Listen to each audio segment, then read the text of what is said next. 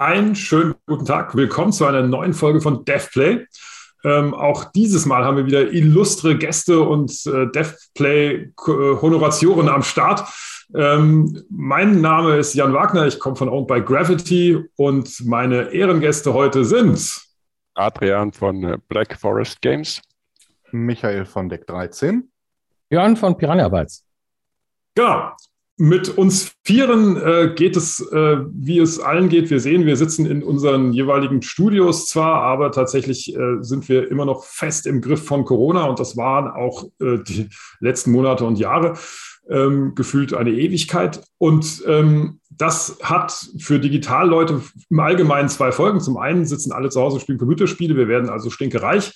Zum Zweiten haben wir aber ein bisschen ein Problem, denn, denn Dinge, die äh, jetzt rauskommen, äh, die kriegen Schwierigkeiten, gesehen zu werden. Man kann nicht so richtig auf Messen gehen, man, äh, man kann nicht mit der Presse sprechen, man kann nicht die gewohnten Reisen machen, wo man äh, persönlich mit sehr viel Liebe und Eindruck äh, sein Spiel schildert. Das heißt, vieles von dem, was man vielleicht als, als äh, Benutzer am Ende gar nicht so äh, mitgekriegt hat, was wir aber benutzen, um tatsächlich das Spiel irgendwie an den Mann oder die Frau zu bringen, das fehlt uns aktuell. Das heißt, die Frage ist also, wie releast man in diesen Zeiten? Und grundsätzlich, das ist eine Frage von euch gewesen, wann releasen wir überhaupt und warum releasen wir zu diesen Zeitpunkten? Also ist besser Weihnachten oder Sommer oder gibt es überhaupt keine Zeit mehr? Es ist eigentlich total egal, es ist immer toll oder immer scheiße. Wir haben ja auch in unserer Runde jemanden, der demnächst ein Spiel releasen möchte. Vielleicht fangen wir mal mit dem Björn an und der sagt mal was dazu. Ja, äh, erster Dritter ist Termin für äh, Elex zwei, da kommen wir auf den Markt und äh, ja, wie ist das so? Ist immer der Stress, ne, äh, vor Release und so weiter und äh, da müssen wir halt zusehen, dass wir auf uns aufmerksam machen. Das machen wir momentan fast ausschließlich digital. Es gibt ganz selten mal Termine, wo wir äh, vor Ort sind, aber diese großen Sachen wie Gamescom und so weiter, die passieren ja physikalisch nicht und somit haben wir halt so, wir nennen das immer irgendwie Keybeats oder so, dann kommt mal so ein Trailer raus, jetzt aktuell haben wir einen Combat-Trailer rausgebracht, so, wo wir ein bisschen was über das Kampfsystem zeigen und so weiter und ähm, das ist halt irgendwie etwas völlig anderes als das, was wir früher gemacht haben. Irgendwie fühle ich mich zurückversetzt in die Zeit, wo wir angefangen haben, vor vielen zig Jahren, ja, wo es halt dieses Öffentlichkeitsarbeit-Ding ganz anders gelaufen ist. Da war es mal eine Ausnahme, dass man zu einer Messe gegangen ist, bis es dann irgendwann der Regelfall war und zu Corona-Zeiten gar nichts davon. Und das ist schon ziemlich krass. Also aus meiner Sicht ist das so, man macht und tut und strampelt sich ab und kriegt dann irgendwelche Zahlen präsentiert. Auch, man kriegt auch Kommentare unter Videos oder unter irgendwelchen Streams, die man macht und so weiter. Aber so richtig sich anfühlen, wir, so, wir haben mal was geschafft, wir haben auf uns aufmerksam gemacht, kann ich ehrlich gesagt nicht sagen. Offensichtlich ist es ganz gut von den Zahlen her, aber es fühlt sich völlig weird an, ähm, weil, weil, man, weil die Menschen dahinter so ein bisschen fehlen. Man, man kann nicht in die Gesichter gucken, wenn man auf einer Bühne steht und äh, irgendwie äh, seinen Sermon da ablässt und äh, ne, T-Shirts in die Menge wirft und so. Man hat irgendwie nur so dieses Feedback, äh, ne? Leute, die dann dein Spiel spielen, du kannst dann über die Schulter gucken und so weiter. Ein paar geht ja, ne? So Streamer können das, kann man das machen, aber das sind halt sehr wenige. Und deswegen ist das für mich so ein, so ein richtiger Blindflug. Fühlt sich mhm. richtig blindflugmäßig an, muss ich ganz ehrlich sagen. Habe ich da Angst vor? Nein, glaube ich nicht. Aber es äh, Es gibt keinen Grund davor, Angst zu haben, aber es ist etwas anderes. Es, es fehlt was. Es fehlt eine ganz, ganz groß, äh, große menschliche Komponente dabei. Das ist, das ist wirklich merklich und macht einen so ein bisschen, stumpft so ein bisschen ab. So, ne? Das ist so ja. schwierig, sage ich mal. Schwierig, ja. Das ist ja spannend. Also ein, ein Also wir, die wir alle digitales Zeug machen, was also zu, zu Hause im, im Kämmerlein konsumiert wird, ähm, stehen plötzlich da und sagen, uns, uns fehlt ein bisschen das Publikum und die Ansprache und das Menschliche irgendwie, das Zwischenmenschliche dazwischen. Aber das, das kann man vielleicht nochmal äh, noch mal genauer angucken. Also wie ist es denn mit, mit dem normalen Release und äh, was, was sind so unsere Strecken? Also klar, du hast die Gamescom schon genannt. Das ist halt für die, für die deutschsprachigen Entwickler natürlich eines der, der ganz großen Events und das muss man auch nochmal klar machen. Also wenn man als Entwickler da hingeht und äh, gerade wenn man natürlich jetzt Piranha Bytes ist und, und was äh, Saucooles hat und keine Ahnung, man, man, das ist ein bisschen wie Premiere oft, äh, wo tatsächlich zum ersten Mal was gezeigt wird, wo man auf der Bühne das zeigt, wo man drunten eine Masse von Leuten hat und natürlich also hoffentlich, wenn man, wenn man eine erfolgreiche Entwicklung ist, hat man was von Leuten. Bei uns kommen immer nur drei, aber das äh, ist nochmal ein anderes. Ähm, die, die, äh, das, das hat tatsächlich das, was eben vielleicht Theaterschauspieler oder, oder Kinoleute irgendwie haben, dass man merkt, okay, das Publikum geht mit, da gibt es eine Begeisterung. Ähm, auch wenn die vielleicht im Einzelnen gar nicht was Genaues nachfragen müssen, aber allein die Tatsache, dass die da sind und dass man spürt, okay, da kommt was zurück, das ist natürlich eine, eine hohe, eine viel größere Sicherheit äh, emotional sozusagen, als wenn man sagt, okay, dreihundertvierundzwanzigtausend Leute haben unser Video mindestens drei Minuten lang angeguckt. Fanden die es gut, fanden die es schlecht? Okay, es gab viele Likes, aber was, was genau sagt das? Also es fühlt sich halt völlig anders an. Ähm, Habt ihr jenseits, also du hast schon gesagt, ihr habt die Beats, also ihr habt sozusagen immer mal versucht, regelmäßig aufzutauchen, da wo früher vielleicht eine Messe gewesen wäre, wo man aufgetaucht ist, taucht ihr jetzt eben so ein bisschen in, in, in die Allgemeinheit äh, auf, auf, auf den Kanälen dieser Welt.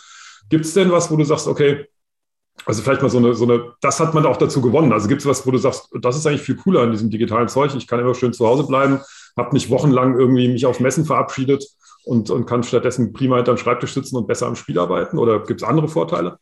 Schwierig. Also ich würde das nicht als Vorteile bezeichnen. Ich würde es als notgedrungen bezeichnen, weil man ja auch sein Leben darauf ausrichtet. Man ist ja viel zu Hause. Und ich, hm. find's, ich finde es gut, dass es überhaupt möglich ist, alles digital zu machen. Weil alle es machen müssen, äh, ist man dann auch selber dann äh, in der Lage, sich dann sein Set zusammenzustellen und dann eine Kamera dahinzustellen. Und das, ich bin ja froh, dass es funktioniert. Wie wäre es denn vor zwanzig Jahren gewesen? Ja, ja, ja. So, ja. Ne, das heißt, man muss ja schon froh und glücklich darüber sein, dass es überhaupt möglich ist. Und, und als solches würde ich es dann auch bewerten. Vorteile, Nachteile.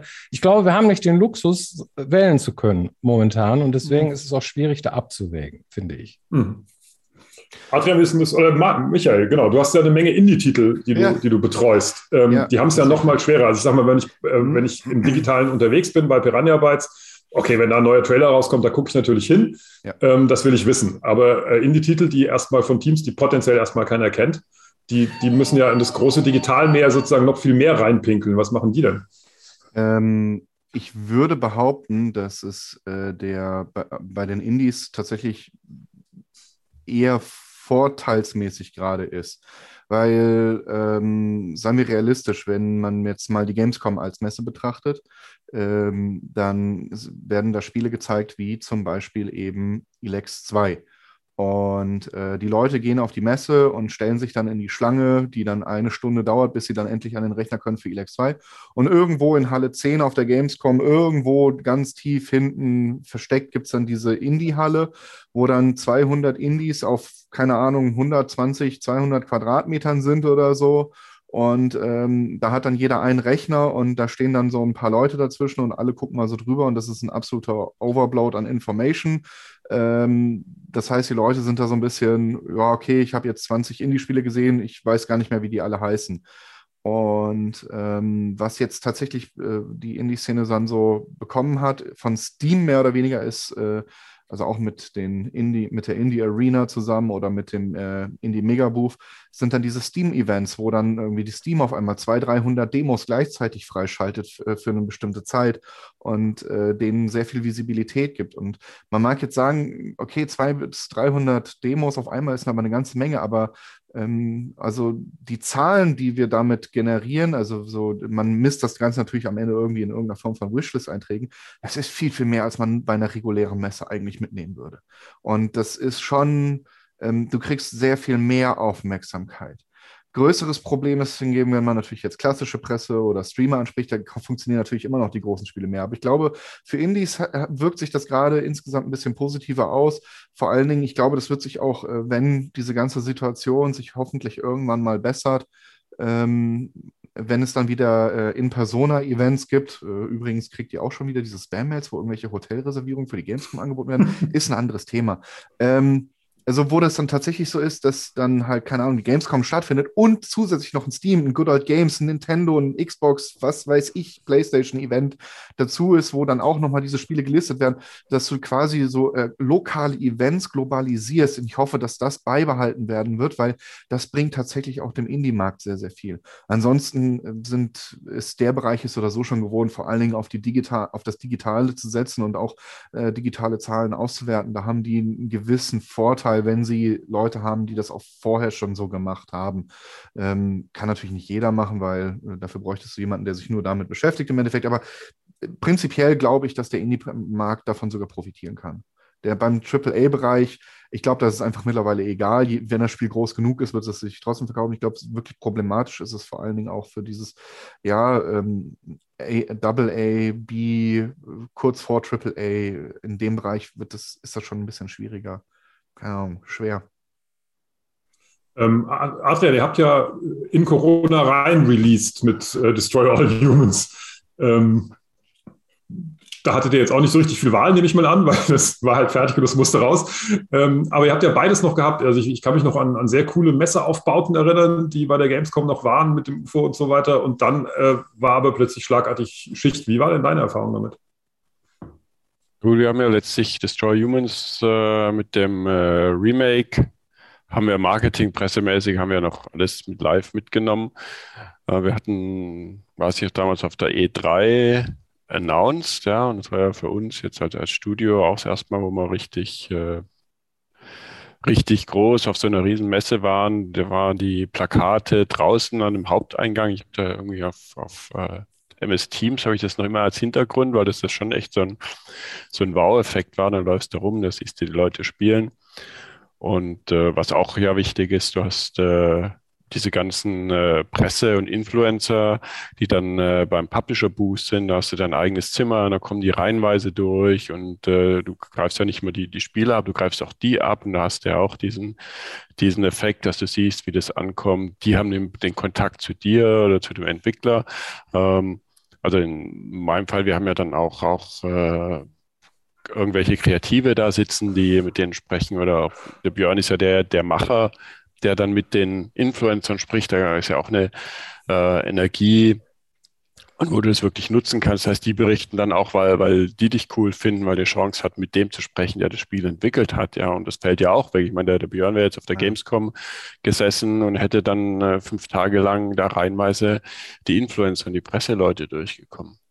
Und ähm, wir hatten ja auf der E drei, wie gesagt, äh, Demo gehabt für Destroy Humans und äh, einen Announcement-Trailer gehabt und es hat auch richtig äh, gekracht. Ja, und dieser Trailer ging total ab durch die Decke, war da damals Rammstein gewesen und jetzt haben wir ja Destroy Humans zwei, das Remake, announced letztes Jahr, ähm, nicht auf der E drei, das war ein reines digitales T H Q Nordic Event oder Event, äh, was heißt Event? Wir haben letztlich das hintereinander ein paar, paar Spiel-Announcements gemacht. Und mein Gefühl jetzt für mich äh, war, dass das eben nicht diesen Effekt hatte. Ja? Ähm, dass das schon irgendwo, weil hatten ja auch ganz viele andere irgendwelche digitalen Events das, gemacht. Ja? Ja. Und du hast bist da nicht wirklich mit durchgekommen. Du hast keinen Wow-Effekt gehabt. Klar, du hast irgendwelche Klicks, die du auch schön natürlich mit Werbung generiert hast. Aber ich glaube auch, die waren nicht so hoch wie bei, bei dem ersten, obwohl wir jetzt auch wieder einen richtig geilen Trailer hatten, Rammstein-Musik, hat eigentlich alles gepasst. Aber ähm, das ist was ganz anderes, wenn du es im Rahmen von der E drei oder einer Gamescom machst. Äh, ähm, vielleicht noch die Games Awards, ja, mittlerweile der, das, äh, das Highlight, um was zu announcen. Hat einen ganz anderen Impact, ähm, als das in so einem Nebenevent irgendwo mit rauszuhauen. Vor allen Dingen, es gibt mittlerweile so viele Digital-Events. Ich weiß gar nicht mehr, es, also nicht mal, ich meine, bei euch war das ja irgendwie von T H Q Nordic äh, das, das Eigen, das mhm. Hausevent quasi, was ja auch nochmal einen anderen Stellenwert hat und was nochmal gesondert Presse bekommt. Aber ich meine, es gibt ja jetzt, keine Ahnung, irgendwie gefühlt irgendwelche australischen Magazine, dann irgendwelche U S-Magazine, dann ihre eigenen Streaming-Events abhalten, das ist alles so sehr diffus geworden, was das angeht. Also das ist mir auch schon aufgefallen. Sind das ja, denn Events? Also hat das, weil ich finde immer, das Event ist so lustig. Also das sagt man halt im Sinne von Ereignis, aber ist es denn wirklich ein Ereignis? Das ist so ein bisschen wie zu sagen, wir haben heute ein DevPlay-Event, ihr könnt teilnehmen. So, ja, es läuft, es läuft halt DevPlay auf YouTube, wie immer. Ja. Also, also, also ich finde, in dem Augenblick, wo das, wo das letztlich genauso aus der Konserve konsumieren kannst, hinterher ist es ja kein Event mehr. Ja. Ja. Es ist nur eins von einer riesigen Liste YouTube-Videos äh, oder Twitch-Videos oder sonst was, die du irgendwo hast. Jetzt ist aber die Frage, release ich jetzt mein Spiel während Corona? Oder also ich meine, wann release ich denn überhaupt mein Spiel? Das ist ja auch eine ja, Frage, genau. die gekommen ist. Was, was ist denn, also, weil die Messen, also das, was ihr jetzt beschreibt, hat ja, hat ja immer diesen einen, diesen Effekt oder diese, diese Mischung, und das Gleiche gilt auch für den Release-Kalender. Mache ich das dann, wenn es eine gute Zeit ist? Das heißt, wenn, wenn zum Beispiel bei einer Messe wäre, es gehe ich, also mache ich mein Announcement auf der Messe, weil da sind halt viele Leute von der Presse. Aber gleichzeitig sind ja auch ganz viele Produkte da. Verkaufe ich mein Spiel vor Weihnachten, weil da wollen alle Leute Spiele kaufen, das ist der umsatzstärkste Monat. Oder, oder ist es blöd, weil da will ich, da sind ja ganz viele andere, die auch ihr Spiel da irgendwie vor Weihnachten verkaufen, im November, Dezember und sonst was. Gehe ich in den Januar, weil da haben alle ihr Weihnachtsgeld und können es ausgeben. Aber oder ist es viel besser, früher, wie hieß es mal, als es noch Distribution gab, im, im Sinne von, man, man hat Boxen verkauft, auf keinen Fall in den Sommerferien. Das ist tödlich, total Overkill, ist keine Sau da, kann keiner handeln, kauft niemand, geht gar nicht. Blizzard, immer schön, wir releasen im August. Ja, wo in Europa, also selbst in Frankreich zum Beispiel, einfach niemand da war, der darüber geschrieben hat. Egal, Blizzard hat da released und waren die Einzigen. Und haben immer super Kohle gemacht, hatten immer Aufmerksamkeit, weil sie die Einzigen waren, die da waren und waren groß genug, sozusagen als Ereignis zu gelten. Gibt es sowas immer noch heute oder ist es über das Digitale einfach so, dass eh jeden Tag zwei Millionen Spiele rauskommen und sozusagen Schnurz? Also man muss unterscheiden zwischen dem Announcement, finde ich, und dem Release. Weil announcen kannst du jederzeit. Da machst du halt, suchst du den Termin raus, wo du glaubst, dass du genug Aufmerksamkeit erzeugst. Ne? Und die Marketingstrecke, die richtet sich dann danach, wann es dann das Release wirklich ist. So, ne? Und das Release selber ähm, ist davon abhängig, ob das Spiel fertig ist in erster Linie. Und ah, ob, ah, ah. Nicht bei allen Spielen. Ja, ja gut, aber im Prinzip schon. Ne? Also ja, als Entwickler müssen das Spiel ja fertig haben und müssen sagen, so, wir wollen an den Markt. Und das Release-Datum ist im Wesentlichen davon abhängig, ob man fertig ist oder nicht. Natürlich kann man sich auch ein Datum setzen und sagen, bis dahin müssen wir fertig sein. Und ein halbes Jahr vorher sagt man, okay, das machen wir jetzt nicht mehr, weil das schaffen wir nicht mehr im halben Jahr fertig zu kriegen. Oder man, man, es gibt Leute wie wir früher, wir bekloppen, wir crunchen dann wie blöd oder irgendwie sowas. Ja, das machen wir mittlerweile nicht mehr. Aber im Wesentlichen geht es darum, wann das Spiel fertig ist und wann man den Endkunden damit dann beglücken kann oder auch eben nicht. Davon hängt es in erster Linie ab, das Release-Date. So, und dann guckt man in zweiter Instanz, ähm, ob man nicht mit was anderem kollidiert und ob man irgendwo äh, Aufmerksamkeit erzeugen kann, äh, ob es irgendwie äh, marktanalysetechnisch irgendwie Sinn macht und so weiter. Und das entzieht sich meiner Kenntnis eigentlich. Wenn man jetzt gleichzeitig mit Diablo drei rauskommt, ist es für ein Rollenspiel unserer Art vielleicht jetzt nicht so günstig, ja. Äh, hatten wir, glaube ich, bei Risen zwei war das, zwei Wochen bevor äh, Diablo drei rauskam oder so. Das haben wir schon gemerkt, dass das da irgendwie nicht so günstig war. Äh, aber es ist halt schon ähm, manchmal auch ein Glücksspiel und liegt nicht in der Hand äh, von uns Entwicklern, sondern das bestimmt dann der Publisher im Wesentlichen. Man kann natürlich auch versuchen, mit zu, zu äh, äh, Äh, ähm, denken oder, oder auch äh, t, t, ja, seine Vorlieben ankündigen oder sowas oder, oder anmelden. Aber im Endeffekt geht es ja darum, äh, dass der Publisher halt versucht, das möglichst günstig irgendwo hin zu platzieren, so ein Release. Ne? Und äh, das entzieht sich völlig meiner Kenntnis, wie da die Marktanalyse ist und so. Aber vielleicht weißt du das ja besser, Jan. Du warst ja auch schon mal. Ich war auch schon so. mal Publisher. Und, und unterwegs dann. Der Michael, der Michael publisht oh. ja sozusagen täglich ja. Titel. Und, ja, guck mal. Naja, täglich nicht, denn ich glaube, da würde ich verrückt werden.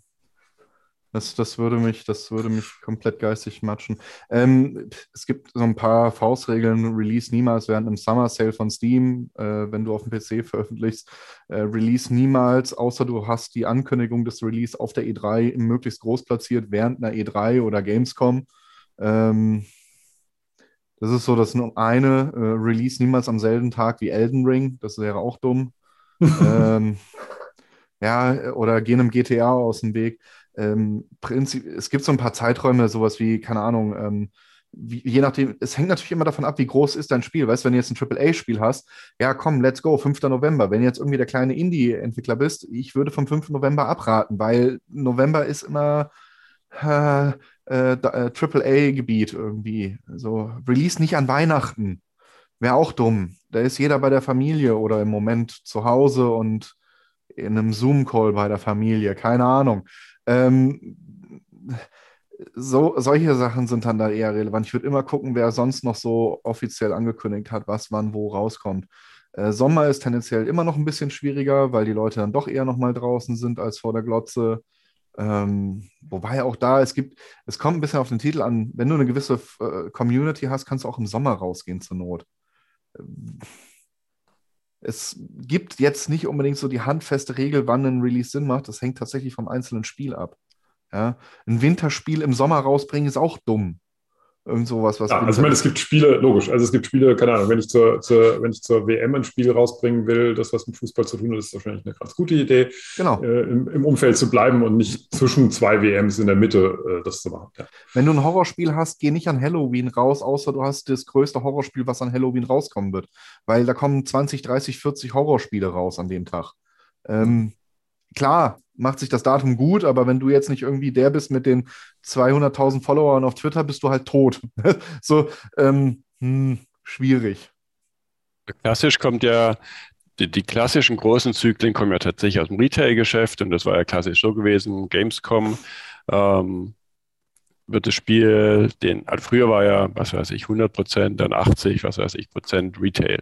Ja, also Gamescom ähm, sind die ganzen Einkäufer von äh, Mediamarkt, Saturn, Amazon, Walmart, was weiß ich, äh, die haben sich getroffen mit den äh, äh, Publishern und äh, haben da schon äh, Einkaufsmengen festgelegt. Ja, also da musstest du denen verkaufen, okay, wie viel nehmt ihr ab? Ja.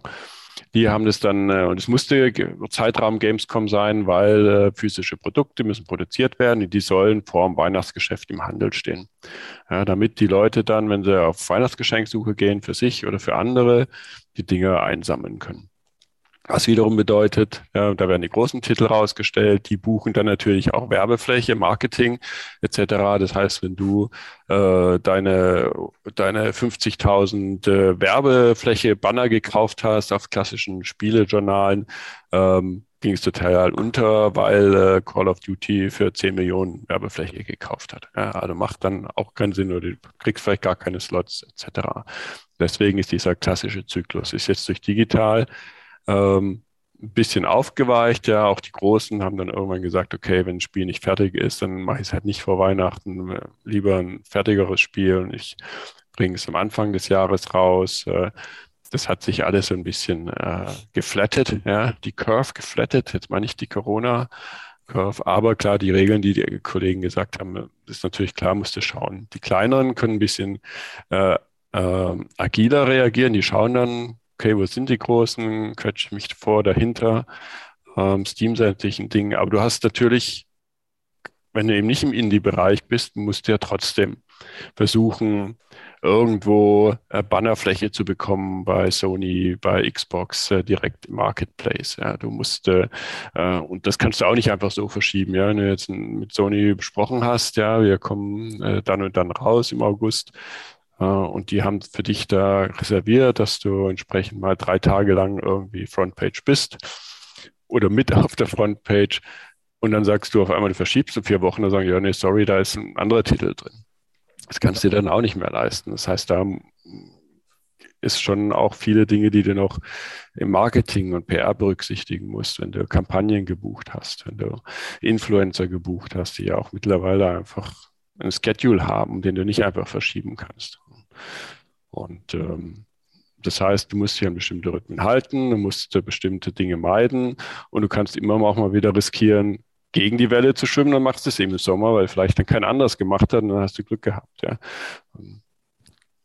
Aber ähm, Rücksicht musst du halt immer, wie busy ist es, auch marketingmäßig, wenn jeder andere, und kann übrigens ja auch sein, dass du gar nicht mit dem Spiel kollidierst, aber wenn jeder über den neuen Star Wars-Film redet, der überall beworben wird, ja, dann fällt auch deine Spielewerbung nicht mehr auf, ja, dann äh, kriegst du da so, vielleicht auch raus. Ja. Wie dynamisch das Ganze ähm, mittlerweile geworden ist, sieht man eigentlich gerade ganz gut an diesem Jahr. Ähm, äh, durch Corona hat sich natürlich auch die Produktion von vielen Spielen im letzten Jahr einfach um ein paar Monate verzögert.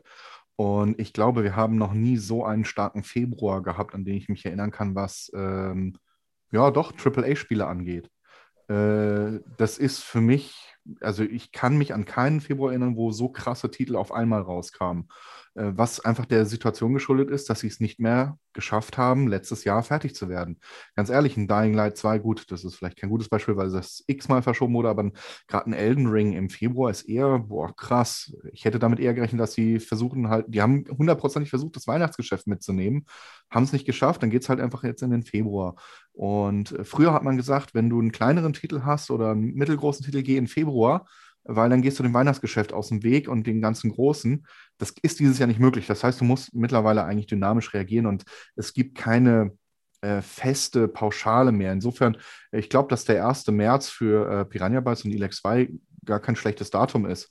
Ähm, mir wäre jetzt gerade kein anderes großes Spiel bekannt, was genau an dem Tag rauskommt. Ähm, insofern kann es gut sein, dass da die Aufmerksamkeit auf jeden Fall gegeben ist. Und ich hoffe, dass sich Elex zwei gut verkauft. Übrigens, Leute, kauft Elex zwei. Entschuldigung, ja. muss, muss, ein, muss ich nochmal so erwähnen. Ne? Ein, ein besseres Schlusswort kann man sich kaum denken. Ähm, wir können also mit, mit Gewissheit sagen, es ist, äh, die Rhythmen gibt es immer noch, man muss, es, es ist ein bisschen, bisschen anders als früher, aber dafür konkurriert man auch im Digitalen eben mit Filmen und mit allen möglichen Leuten. Ähm, man muss auch sagen, uns fehlen Menschen, also uns geht es wie anderen Leuten, wir, die, unsere, unser Publikum fehlt uns. Äh, da ihr unser Publikum seid, äh, bleibt uns wenigstens digital gewogen, lasst uns ein Like da, empfehlt uns weiter, äh, hört uns potenziell auch als Podcast, wenn ihr unsere Gesichter nicht mehr sehen mögt oder gerade im Auto seid, wo ihr unsere Gesichter nicht sehen könnt. Ähm, und äh, für die nächste Folge haben wir natürlich auch wieder ein Thema, aber falls ihr noch Themen für uns habt, dann lasst sie uns wissen per Kommentar. Wir freuen uns immer, wenn wir über Zeug reden können und wenn ihr uns sagt, über welches Zeug wir reden sollen, freuen wir uns doppelt. In diesem Sinne, vielen Dank fürs Reden von allen Beteiligten. Viel Glück bei Elex, wir drücken die Daumen und ähm, ja, Schön. lasst mich nochmal schließen mit äh, kauft Elex zwei, weil es ist gut. Oder kauft zwei Elex zwei. Zwei Elex zwei, ist noch besser. Tschüss. Ciao. Ciao. Tschüss.